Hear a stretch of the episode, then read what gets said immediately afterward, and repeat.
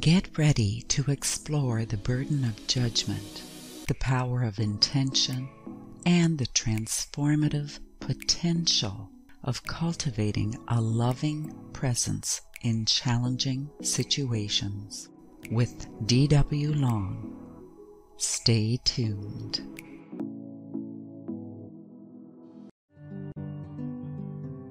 Welcome to Exploring the Mystical Side of Life with your host, Linda Lang. Hi, this is Linda Lang from ThoughtChange.com. We are exploring the mystical side of life once again this week. I have psychotherapist and somatic therapist Dan Long with me, and Dan is also the host of his own podcast called The Wanderer's Guide to Cosmic Fabulosity. Welcome, Dan. Hey there, Linda. It's so good to see you again. Dan had me as a guest on his podcast last year, and I'll make sure to put the link in the show notes for that. We had a fantastic conversation, and I just couldn't help but have Dan come and talk to us here. So, Dan, psychotherapy and somatic therapy, those are almost like two different worlds. We're talking mind and we're talking body and breath, right? Mm-hmm. Mm-hmm. Yeah, they marry well. How did you step out of the kind of standard psychotherapist world and embrace some alternative therapies? Well, you know, it all started from the beginning, really, because I was lucky enough to, when I was getting my master's in clinical social work, work with um, a woman who is a mindfulness teacher who was trained by Jon Kabat-Zinn. If you know anything about MBSR, mindfulness based stress reduction, you know, and she has, um, you know, a really unique perspective on what, how we should address using the Western medical model as a mental health practitioner. You know what alternative things can make us a more holistic practitioner. So i started studying mindfulness and what happened was is that the more i got into mindfulness i discovered some other modalities in mindfulness called well one called hakomi which is a mindfulness based um, somatic psychotherapy so the first thing we do is is get mindful figuratively and then we look at the body for answers rather than trying to overthink in a very cognitive behavioral therapy kind of way which never really resonated with me because I tend to overthink anyway. So the body was was like a musical instrument singing to me, saying, "This is what's going on with you. If you would listen to me, I think I can help." so I decided I wanted to work in that arena. The body has its own wisdom, of course. There are so many alternative therapies that really tune into that body to help process and help mine for more wisdom. I'm sure you must find that as well. Yeah, completely. And um, it's interesting because people come to me for support and they discover the aspect of the soma and the body speaking to them, either figuratively or literally, and it gives them a whole new perspective on the way they, you know, walk their path after that. Um, so many times people have kind of a light bulb smack in the face. Wow, I had no idea this was going to be like this moment, which is fun to witness because I had my own version of that. I'm curious. I've heard many therapists actually state that the body is the unconscious mind. What are your thoughts on that? Ooh, that's interesting. I hadn't ever thought about that perspective, like specifically. You know, we look at the subconscious all the time and how it can drive things that we think we're not aware of, and how can we become more aware of that. And, you know, you, I'm sure you hear people talk about how can we impact the subconscious to get more in alignment with what we want to be in the world or how we want to live, you know, kind of from an ontological point of view. What's the quality of my being? If I can communicate with the subconscious, then that can, you know, um, impact the way I show up in the world. But this unconscious part is interesting, like the idea that the body is that. Yeah, it's a manifestation of it. I have a little issue with that thought, though. And it has to do really with our human tendency to judge because if we see someone that's you know overweight disabled uh, struggling in any way physically you know there could be that tendency of thinking oh that person has you know a ton of baggage whereas a beautiful person who looks like they have their stuff all together maybe doesn't and i don't think that's accurate at all, at all. Sometimes greater awakened ones can reincarnate in a disabled body or a body that may seemingly, if we were going to hold that perception, might have baggage simply for the soul growth of the people around. And I think it's important to remember that there's more going on than what meets the eye. I 100% agree with that. You know, was having a conversation with someone about karma recently, and I think we'll have such a skewed definition of what that is. They don't really understand that it's about balance and not about some kind of weird slap in the face retribution from the universe because you screwed something up. You know, and so, you know, you see someone in a body that that isn't as as we, as we might say in the physical plane as high functioning as another body someone might say, well, that's karma. I mean, who knows what they did in a past life or whatever. And I'm like, mm, mm, mm, hang on. That's not a thing. Um, like you said, some people choose to incarnate in a body that might have challenges in order to move them further in their enlightenment. So, you know, yeah, judgment. That's a thing we talk about a lot in mindfulness, you know, and in the somatic work as well. Like, how can we stay away from judgment when our body is telling us things? It's very easy to say, well, I brought this on myself you know, you'll see people who are diagnosed with a physical disease say, I did this to myself because I didn't work on my anxiety. And it's like, oh, we need to stop that. That's that's actually exacerbating rather than, you know, creating something that's healing. So Dan, how can we stay out of judgment? For me, it's just a practice because I can be really judgy. I can be very judgy towards myself. Um, I can look at someone in the street and find that judgment pops up. You know, it's a monkey mind symptom, really in in one way. Um, and so the practice of saying, "Oh, can I have enough awareness to notice my judgment in this moment?" Um, and it's not for me about stopping the judgment. It's more about allowing what my true self is saying to me in that moment. Ooh, do you really want to be that person? You know, is that who you're wanting to be? Is is this part of your life path to be judging? You know, and anybody? And the answer for me is no. But I'm still judgy but I'm able to observe it in a new way. And that comes from practice, I think. I don't think it's a, there's a magic formula. I don't know about that. What do you think, Linda?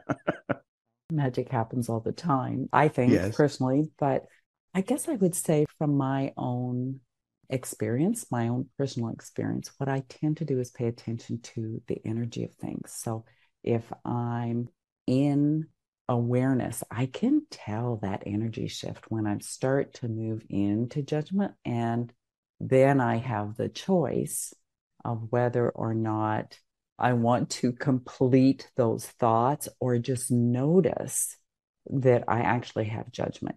And there are certain people in my life that can kind of trigger that judgment simply because, you know, their actions are different than I would choose to do if I were them or perhaps I want the best for them and I don't necessarily agree with their actions. But so, what I typically do is use one of my healing techniques and I shift that energetic reaction, pull out the root, and then I find there's way less, right? There's way less. So, it encourages a healthier relationship between me and the people in my life and I stopped getting triggered by those same things. That being said, you know, maybe more triggers of different things pop up. So this is an ongoing process that I use to help keep my own psyche, my own body, my own energy system clear. Yeah, that's beautiful. And see, uh, what I love about that is it's about setting intention, and that's energetic in itself. You know, talking to people about interfacing with difficult members of their family or an office system that doesn't support their greater light, so to speak. And, you know, and they talk about then setting their intention to bring their most loving presence. And then magic happens because that loving presence somehow shakes off the sort of the yuck of whatever thing is happening vibrationally there. And they're like, wow, all I did is bring me and my spark of divinity to that. And I didn't have to go and say, and you guys need to straighten up. Exactly. And yes, that changes within you. But I mean, there's been so many times where that change within you triggers a change within the whole environment. Yeah. It's an, and I hear people report that all I did is just set my intention to bring a quality of being that that is in alignment with who I want to be and I think who I really am. And then they see the impact of that on the system. And it's uh it's that's that's magical. And how beautiful is that really to be able to set that intention to just be yourself rather than burden your psyche with the pressure of having to be perfect, having to be always loving, always peaceful, always wise, I mean, simply by being yourself. That's it. Yeah, that is a burden. You know, and people come to therapy for that burden, you know, um, and I, people come to see people like you for that burden. And maybe you have to sometimes unveil that for them. I know that um, during the course of any kind of therapeutic work and then coaching work as well, you know, when people realize they've got some kind of construct in their thinking that's actually, you know, creating the burden because society has maybe programmed them, you know, it's like we need to show up in this way in order to be loved and accepted and, and be told that we're worthy. It's like we don't need to do any of that, actually, because there's love everywhere. We're already worthy and acceptance. I mean, is that something that we need to work for? Um, because I feel like we shouldn't need to work for that. Acceptance is present. And if we surround ourselves with the right vibration, it's just there, you know? Exactly, exactly. So, what do you notice when people can step out of judgment? Freedom. That's the word. That's a big gift. Yeah, it is. Um, because if you think about even if you call them micro judgments, every time you do that, there's a burden energetically. You've then latched, if we take it from just a Western medical model, we've latched onto a thought that's going to have very specific firings in the brain. And then that judgment is is kind of hanging around like somebody put a fish hook in our in our head figuratively. We're hooked then to that. That in itself is a burden because that's always going to be the tug we experience because we've chosen who that person is to us by the the pathway of judgment. Whereas when we release ourselves from that that person can be whoever they are anytime they show up in our presence you know you can't tell me that you won't have listeners that i've got people who have met someone, thought they were a fill in the blank thing. I'm being polite, yes. And then met them later and thought, that person is very different than when I first met them, right? I don't need to attach any kind of judgment there because they showed up in a completely different way. You know, maybe it was an incredibly loving way, whereas the first interaction was not so great. Yeah. But if they held on to the judgment, they wouldn't give that person the opportunity to shine their true light, which is a problem, I think. And there's always that old adage of what you give, you receive. From my training, perhaps in your world too, Dan, that when you talk about someone else, your unconscious mind is actually listening and projecting it onto yourself, that there is actually a little part of you that are these qualities that you judge.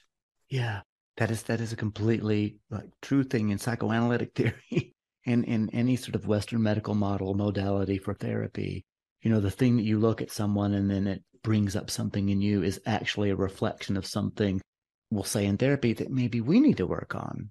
You know, if we take it from a very sort of like cut and dry, sort of clean piece of paper, look at it energetically, it's much bigger than that. You know, not everyone is is open to that. I imagine I am very open to that, and I get it. So that's one of the reasons why forgiveness work is so powerful, right? Because it's really yourself that you're forgiving.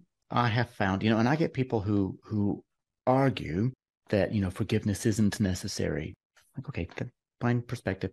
The idea that when we forgive, we've released something that we've got to hook in from ourselves, even though the impact of our forgiveness on the other person might be incredibly energetically freeing for them. You know, it's so complex, but I love your idea there that we're, I don't know, what are we doing? Opening up a stopper for energy to flow through us like a conduit, which means other energy can come in.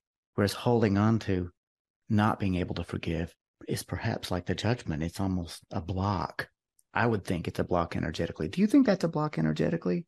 Oh, yeah. I think it definitely shifts how you process energy in your energy system. And it can actually create physical symptoms over time. Mm.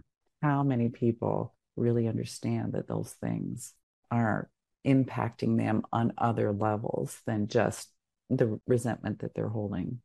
Forgiveness is a powerful way to heal, but there's a step that's beyond or, or above forgiveness, perhaps, where forgiveness isn't necessary because it's not a thing, right? And that's the level of compassion where we can just look and love that person and understand that, you know, the circumstances aren't really who they are and they're not made from their soul level.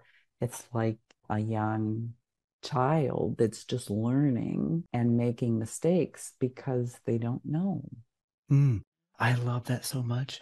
I love what you just said. Um, I, I think as a as someone experiencing this physical body, the higher part of myself or the connection to the higher self desires that so much to be able to be just in that loving presence. And, and there's no need for forgiveness. It's just something that simply is over there. And there's so much love behind the experience and the connection and recognizing for me uh, another spark of divinity, which means that's me over there having that experience. It's the same as how I see things. To be in that thing that you speak of is just, oh, gives me goosies. It's the best. that's the place to strive for, I think. And if you have to do forgiveness before you get there, beautiful and perfect in its own right. Yeah, exactly. Oh, I love this conversation. This is great. It's the truth that you're speaking to here. The thing that I love to work with people the most on, I think, which is a lot of my work in this lifetime, is that whatever process I'm taking in the self study or the personal development or the spiritual path, that not one single element of it is wrong. It just is an experience. And that experience is propelling us in forward momentum to whatever it is we're headed towards. And so if we have to practice forgiveness, if we say, I need to do that for myself. It's not a speed bump. It's it's actually something that's moving us forward because we're doing something with our intention, with our energetic field that's taking us to the place which I think is the place we're trying to get to, which is love. I'm sure you must find in your work that doing your personal work does open up more spiritual aspects and that whole know thyself path that we're here for do you find a greater connection with your clients even if they don't intend it when they come right they're probably just really struggling but once they start doing their work and shift their perspective it's like that pathway or connection to the spiritual opens up yes i think so in the mental health arena we frame that in a very careful way. You know, whatever someone brings to the interaction. So they talk about their spirituality, and you know, I've worked with everyone from Catholics to Wiccans to agnostics. You know, everything. Um, and if they bring that, it's useful. But the thing that you're signposting here, which I think is really interesting, and I do witness this, is that if we take an ontological look at our lives and we say, what's the quality of being I want to bring as I walk this path, right? And, and some people will be like, oh, Dan, that's so Oprah or whatever. I'm like, but just look at it. You're getting up every day, you brush your teeth and you do the thing, and then you go back to sleep, right? And you do the thing. What quality of being do you want to intentionally bring? People do this practice, right? Of, of setting the intention and exploring it. And then they notice that they have a much more expansive, spacious way of being in the world. And I've had people say to me who are completely like, no, we get in this body and then we're dead and it's over. I feel like I'm connected to everything in a way that I haven't been in my life. And I have a feeling that's a spiritual experience, Dan. Damn it. You know, it's not what I was expecting. I've had people say that. And I'm, you know, I'm not going to go to church and I'm not going to start going and reading about blah, blah, blah. But I've had an experience here that I'm grateful for. And that's all good with me. And that's a really beautiful thing for me to witness, you know. And I'm not trying to convert anybody into anything. But when people report that to me, Dan goes, Oh, yes. Okay. Thank you for that you know, that's just like more affirmation of who we are.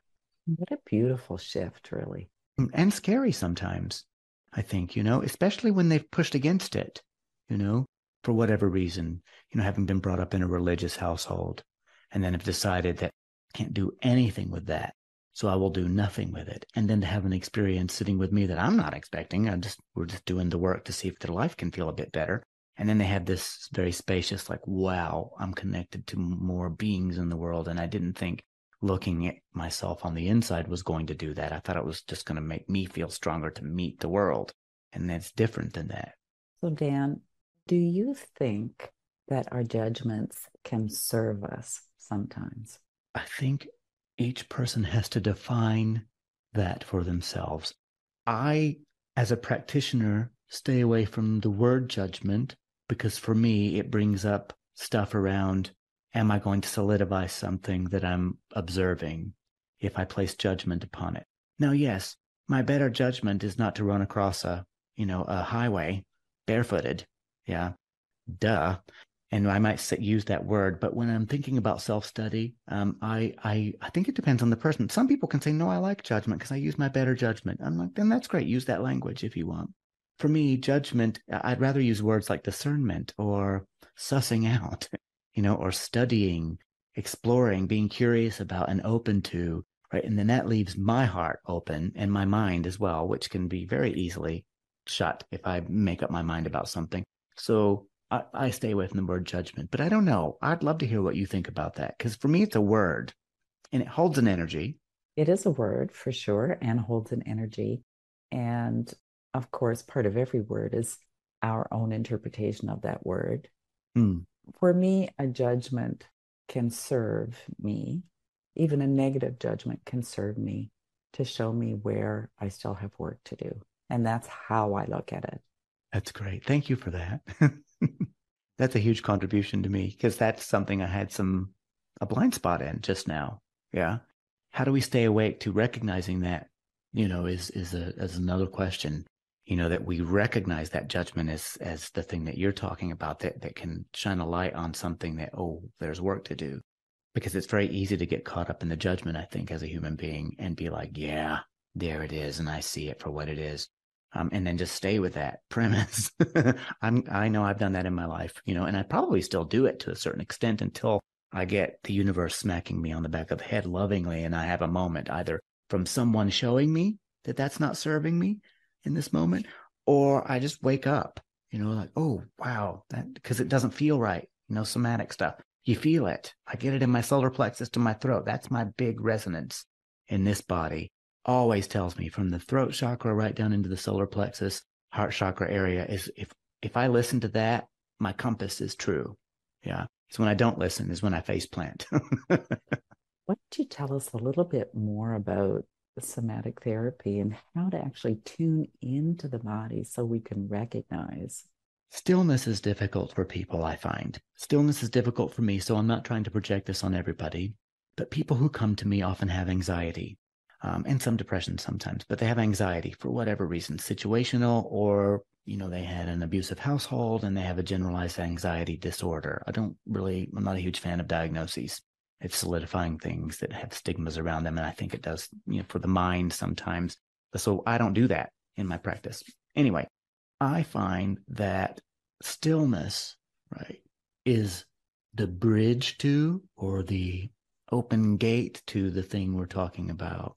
So if we can achieve some kind of stillness through either a mindful breath practice, where we just sit and pay attention to the breath, and then the monkey mind comes in, we just go back to the breath, you know, and then the laundry list of to dos, and we just go back to the breath.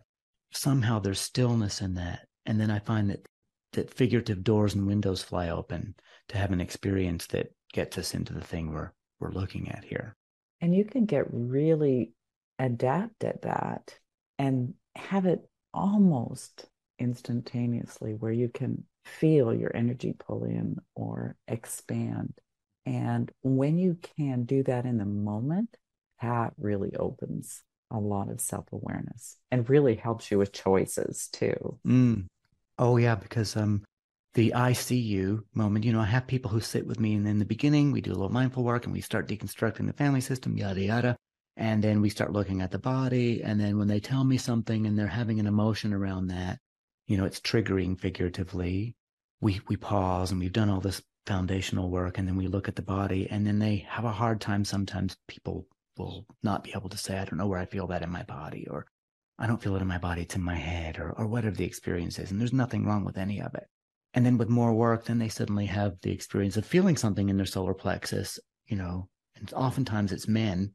Don't know why that is men who have the experience in their solar plexus and it's difficult and they fight it. And then when they allow it, they're like, I had no idea this was going to tell me so much. Yeah.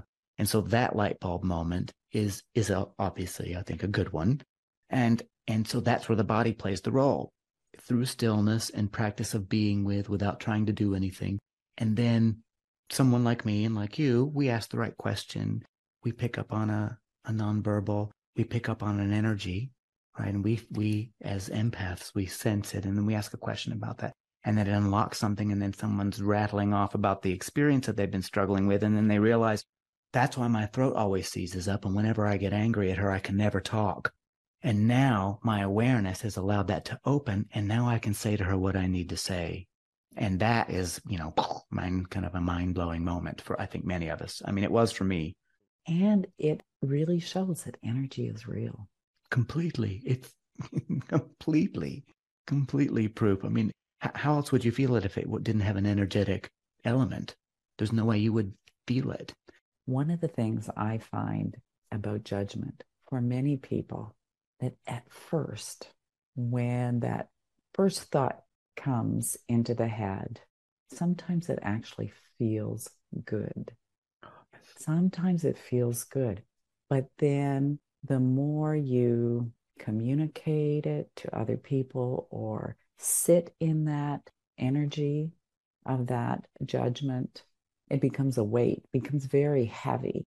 Rather that having that judgment just being a witness of what is, it has a stigma attached to it that is very heavy and can be difficult to remove if one isn't willing to remove it. I love what you're saying there. You know, there's science behind that. I'm being a neuro geek. Um, and, you know, my whole path when I was becoming a clinician was like, I need to understand the brain. And so I, of course, geeked out over, over the last decade. When we have a, a judgment, let's say you know, something occurs to us about an individual and we are like that fill in the blank will get what they blah, blah, blah, because they, whatever the story is. Yes. We fire the same neurotransmitters in our brain, right? We get a dopamine hit, you know, we get a norepinephrine hit. We get the same things going on. You know, the same thing happens in that moment of bitterness. We get a little pleasure out of it. Yes. It's tasty as we do when someone says, here's a brownie, you know, and we go, oh my God, that's so good. And then they make us laugh the same things are happening. So no wonder it's addictive and how it, we can get entrenched in it. Yeah. So that awareness you talk about is where the work is. I wonder if it happens because in that moment when you have that thought, you're making that person or that situation, that experience wrong and you right. And that is what feels good, you being right. That too. And isn't it lovely just to stand up on that lovely gold pedestal and just be in that, you know? I've had that experience, you know, until it gets slippery with the goo of our whatever it is that's not positive there. or you get pushed off. Even better. Yeah. You get pushed off. And if you, if you land just right, you wake up. We are complicated beings, that's for sure. Oh my gosh, yes. But how beautiful and what an adventure. Absolutely. And we'd have it no other way, right? Yeah. Do you have any tips for our listeners, Dan, before we wrap up? You know, I would say from the place of my most loving presence is this is the big tip that I, you know, I say to myself daily and I say it to everybody. Can you, if especially if you're listening to Linda and you're listening to me, you're here to study yourself in some way, must be. Why else would you be here? Be gentle with yourself as you do this. Because when you study yourself, when one studies oneself, you find all the nooks and crannies with the poop still in there and the prickly bits and the gritty bits. And if you can look at that in a non judgmental way, like as a practice, ooh, I don't like that. However, that is an aspect of myself. And I'm willing to be curious and open about that. And if I can be accepting here, then I'm being very loving towards myself. And that's a very gentle way of studying oneself while we're in this body. If we can do that, I think we've got it made because we're all too conditioned to be tough and hard and, and push and drive. And well, if you don't get it, just get up and do it again in kind of a driven way. That's great. But can you get up and laugh and then hug yourself figuratively or real for, for real? And then go, oh, sweet little spark of divinity. Let's just see if, what happens if we do this again. That's very gentle. Wonderful, Dan. And where can people find you if they want to know more? Um, well, my website is mcscoach.com. Um, I am DW Long Official on Instagram. If people love to TikTok, which I absolutely do, I am at Gabberflasted, kind of flabbergasted backwards. um, and have a lot of fun on there. And that's uh, my largest um, social media platform. Um, and then the Wanderer's Guide to Cosmic Fabulosity, where I have fun with sitting sitting with people like you, and sometimes by myself. So yeah, pretty easy. Dan, it's been so much fun having you today. Thank you for being my guest. Thank you so much, Linda. I love sitting with you. And thank you for listening to this week's edition of Exploring the Mystical Side of Life. You will find all of our conversations on YouTube, Apple Podcasts, on Spotify. Come visit me at thoughtchange.com to learn what energy medicine can do for you. And we'll see you again next time. Bye for now.